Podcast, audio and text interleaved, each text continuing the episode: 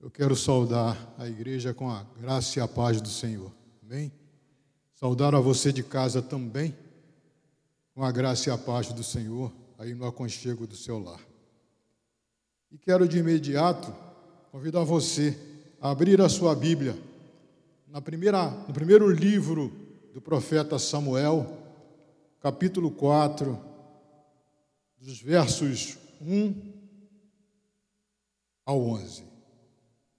Primeiro livro do profeta Samuel, capítulo 4, versículos de 1 a 11.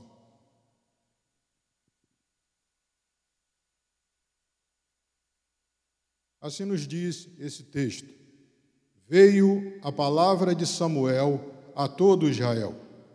Israel saiu à peleja contra os filisteus e se acampou junto a Ebenezer, e os filisteus se acamparam junto à Feca.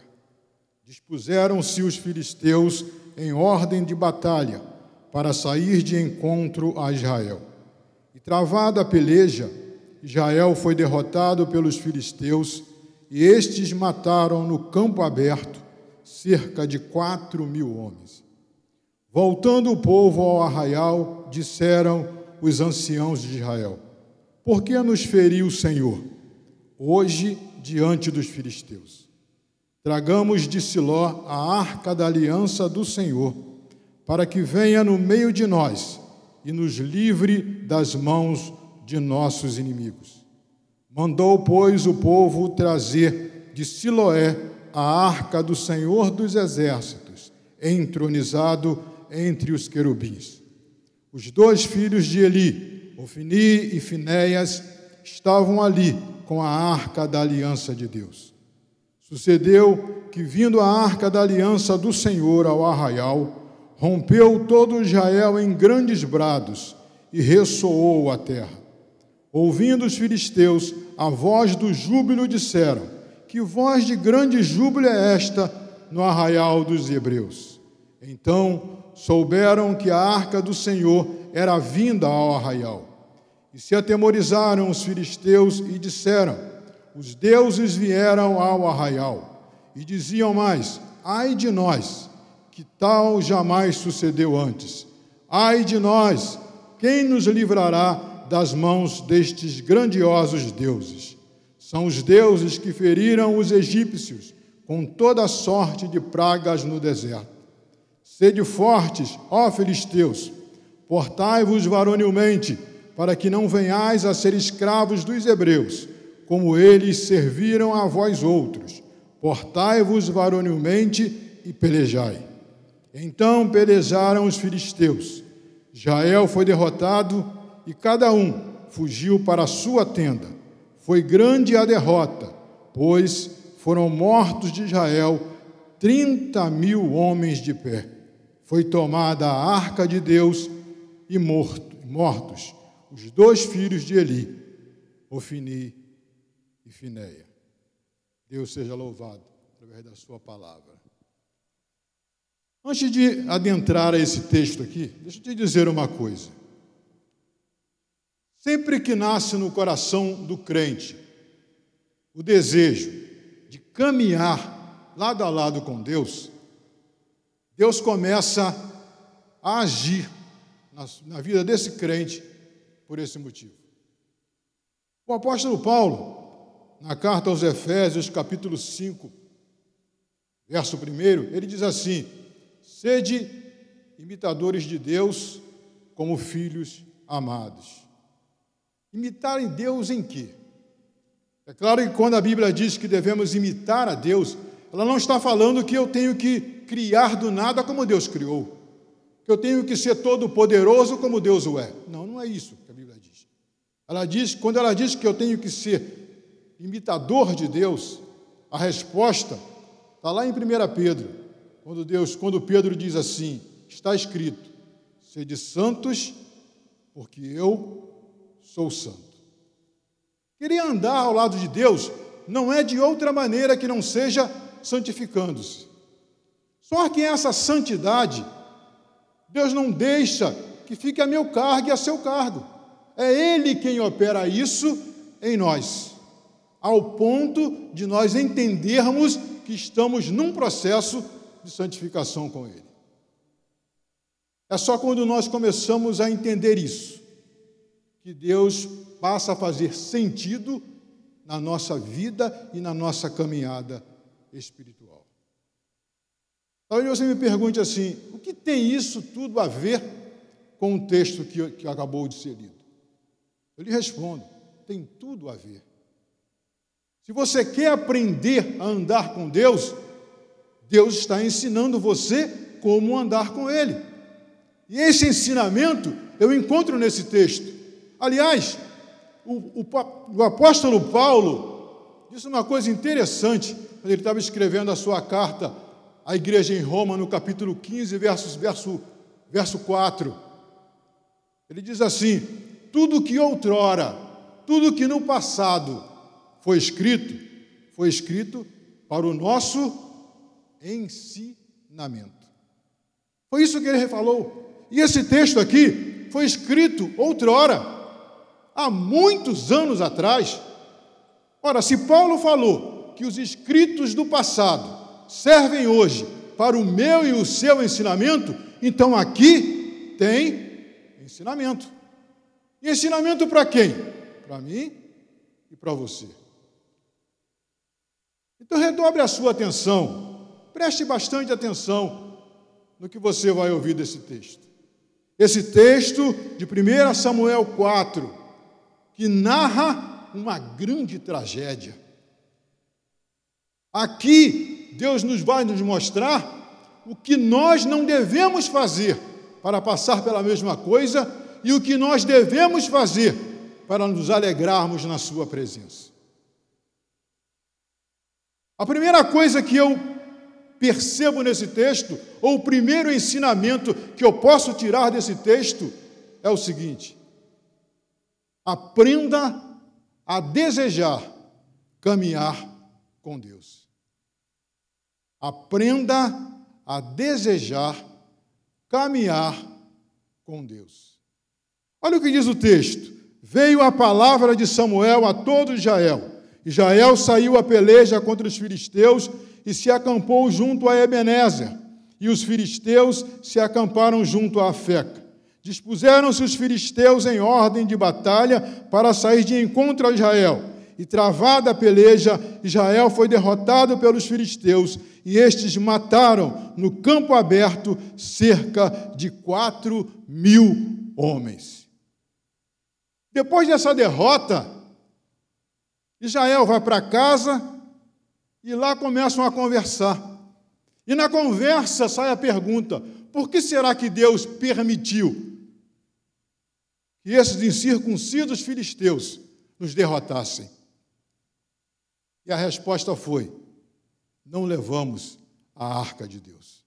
E o que representava a arca de Deus?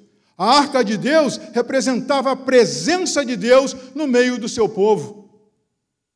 O texto diz que Israel sai para pelejar com os filisteus e nem se preocupam em levar a arca. Para que arca? Para que presença de Deus conosco? Afinal de contas, nós somos os filhos de Deus, nós somos povo de Deus, nós somos o exército do Deus Altíssimo, do Deus Todo-Poderoso, do Deus que não perde batalha. Para que andar? Para que a presença dele conosco, se nós somos tudo isso? E a resposta a isso, diz o texto, foi, foram quatro mil homens mortos. Temos que aprender, queridos, ou desejarmos a sempre ter Deus conosco. É como se você fosse a algum lugar e dissesse para Deus assim: Deus, eu vou a tal lugar, vem comigo. Deus, eu vou fazer isto, vem comigo. Fica comigo, esteja ao meu lado. Essa necessidade de termos Deus ao nosso lado, isso é forte em cada um de nós, precisa acontecer com cada um de nós. Não podemos desprezar a presença de Deus, caminhar com Deus, porque estamos fadados ao fracasso. A segunda verdade que eu tiro desse texto lido é que se eu quero ser bem-sucedido, se eu quero ser um vitorioso com Deus, eu tenho que parar de buscar a Deus somente na crise. Pare de buscar ao Senhor somente quando o calo apertar, somente quando a dor surgir.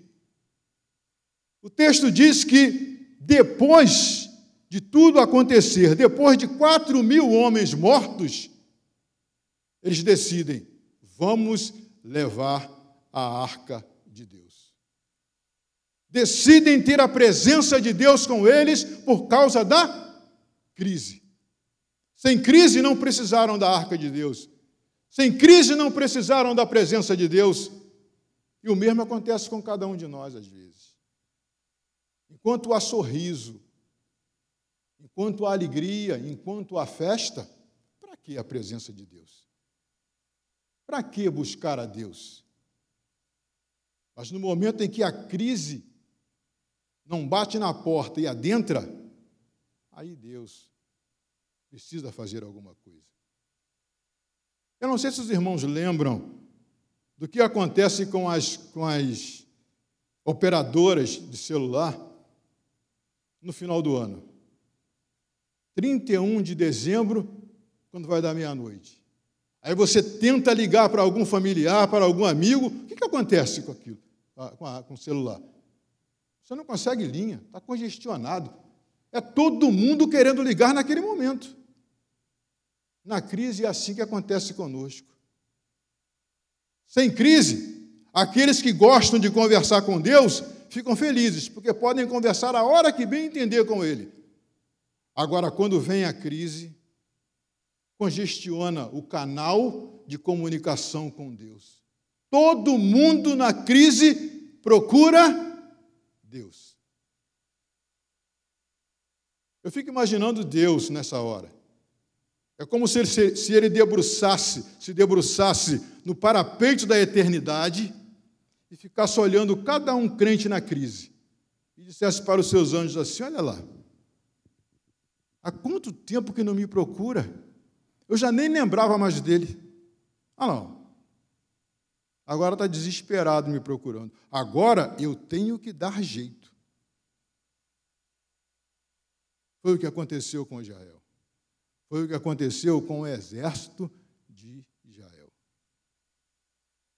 Quando eles entenderam que sem Deus não dá, quando eles entenderam que, sem, que se Deus não caminhasse com eles, não resultaria em sucesso, eles desejaram uma presença de Deus.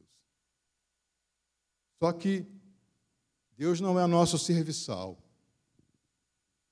Deus não é aquele que você estala o dedinho e ele sai correndo atrás de você, abanando o rabinho. Não. Deus não é esse. Deus não é esse.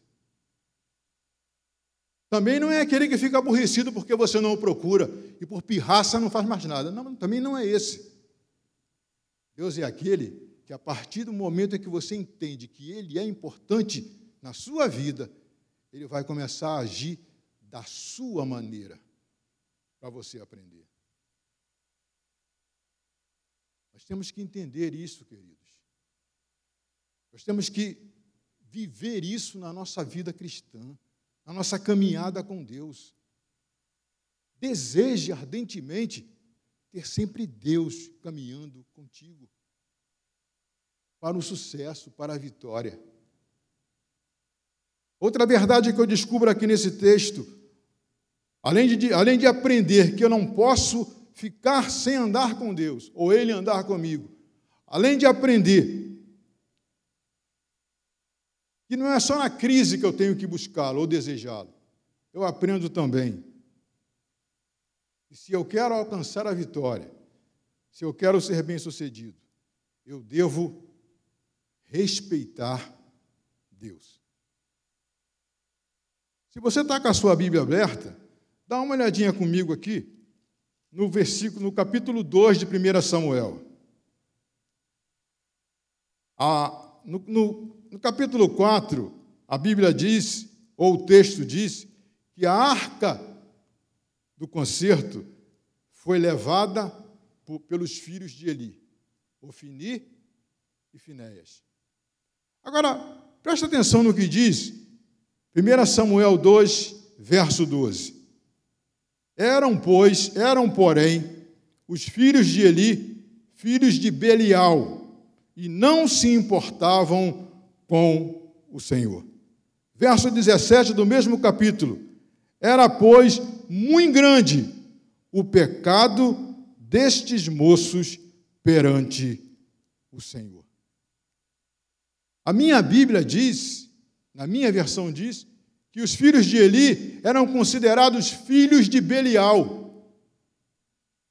Belial é uma expressão tirada do hebraico que significa inútil, imprestável, maligno.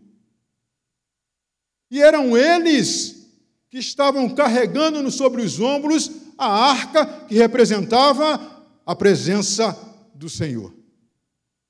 Não tinham condições nenhuma de carregá-la. Eram sacerdotes, é verdade. Eram eles que tinham que carregá-la, mas eles não estavam em condições de fazê-lo. Estavam brincando com Deus. Estavam desrespeitando a Deus. E o resultado é só você ler todo o capítulo 4 de 1 Samuel. Nós temos que aprender a respeitar Deus. Aprenda que você deve ser como ele diz que você tem que ser. Que você deve ser como ele quer para buscá-lo e achá-lo. Não é de qualquer maneira que você vai buscá-lo. E não é de qualquer maneira que você vai encontrá-lo. Ou você o busca da maneira como ele ensina que você tem que buscá-lo, ou não vale a pena buscá-lo ou não tem por que buscá-lo, ou você não vai encontrá-lo. Por conta de tudo isso, diz a Bíblia, 30 mil homens e não mais 4 mil. E eu acho uma coisa interessante no texto. Me veio agora a lembrança, depois da leitura. Acho uma coisa interessante nesse texto de 1 Samuel 4. Sem a presença de Deus, morrem 4 mil. Com a presença de Deus, morrem 30 mil. Tem alguma coisa errada aí. Não é possível, tem alguma coisa errada. Ou na minha Bíblia, ou não sei se na sua também, tem alguma coisa errada. O cálculo não bate. Sem Deus, morre 4 mil, com Deus, morre 30 mil? Tem alguma coisa errada. Mas eu garanto para você: o erro não está com Deus. Nós temos que entender que com Deus não se brinca. O terceiro ensinamento que eu extraio daqui. Se você quer ter vitória e sucesso com Deus, não brinque com ele. O apóstolo Paulo vai dizer, Gálatas capítulo 6, versículo 7. Não se engane. Não errem. De Deus, ninguém zomba. Aquilo que o homem semear, isto também ele ceifará. Brincar com Deus dá tragédia. Eu aprendi alguns anos atrás que não queira graça com Deus, queira a graça de Deus. Brincar com Deus traz tragédia. 30 mil homens mortos, e entre eles os dois filhos de Eli, sacerdotes, e a arca tomada. Que tragédia. Tudo por conta de brincar com Deus. Deus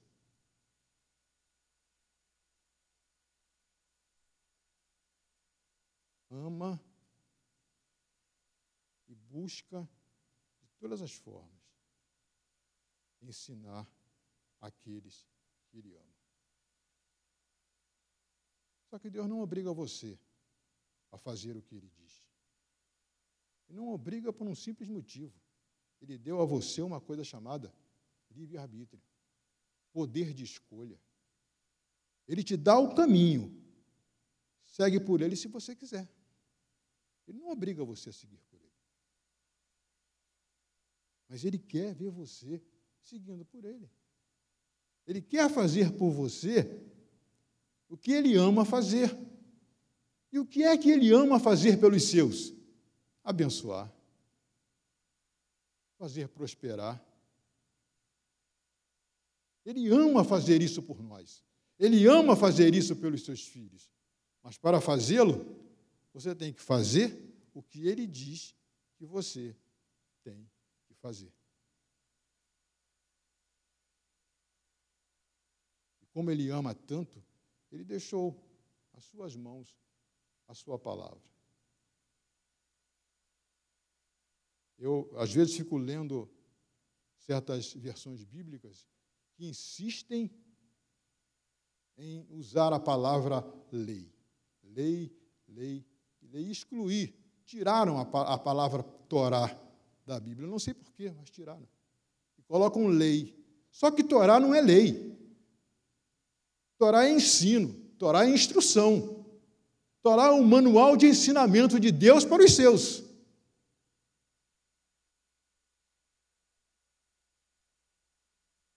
Certa vez um rabino disse uma coisa interessante. Deus nunca foi teólogo. Deus sempre foi professor. Sempre gostou de ensinar. Sempre gostou de ensinar. E a prova está aqui, no livro que você carrega com você. Que costumamos chamar de manual. O manual que diz como você tem que se comportar diante dele. Se você não quer viver momentos difíceis na sua vida, aprenda a tratar com Deus. Aprenda a ser como Ele diz que você precisa ser. Não que Ele queira ser glorificado. Permita-me dizer a você isso. A sua vitória glorifica a Deus. Não tenha dúvida disso. Mas Deus não precisa da sua vitória para ser glorificado. Faça o que ele diz. Haja como ele diz que você deve agir. Caminhe por onde ele abre caminho para você abrir. E assim você pode dizer que o está glorificando. Jael para aprender essas verdades, passou pelo que passou.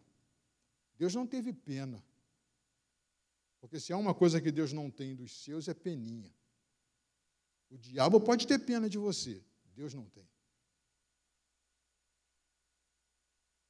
Deus, por te amar, disciplina.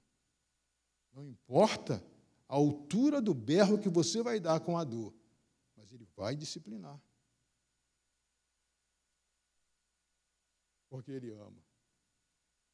E ama tanto que não pode deixar passar momentos para nos disciplinar.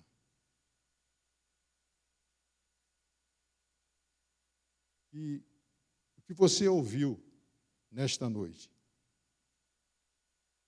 possa ajudar você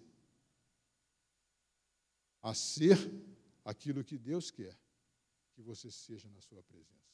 Amém? E aquilo que você ouviu possa servir a você, para que você se transforme num homem e numa mulher que mereça ser chamado de homem ou mulher de Deus. Que o nome do Senhor cresça, apareça, glorifique-se através de você, através da sua vida, através da minha vida. Não é fácil andar com Deus. Não é fácil andar com Deus. Eu ouvi, e quero terminar, eu ouvi uma certa feita um pregador dizer algo que eu achei até interessante. Ele falou que ele falou assim, olha, existem dois tipos de crente, dois tipos de crente. Existe o crente que nasceu de novo para ser mais um, e existe o crente que nasceu de, nasceu de novo para fazer a diferença. Qual dos dois serve para você? Será que eu nasci de novo apenas para ser mais um? Ou eu nasci de novo para fazer a diferença? Se você nasceu de novo para fazer a diferença, comece a prestar atenção nos ensinamentos de Deus. Ele vai levar você a entender perfeitamente o que é ser diferente nas mãos dele. Em nome de Jesus. Que o Senhor nos abençoe.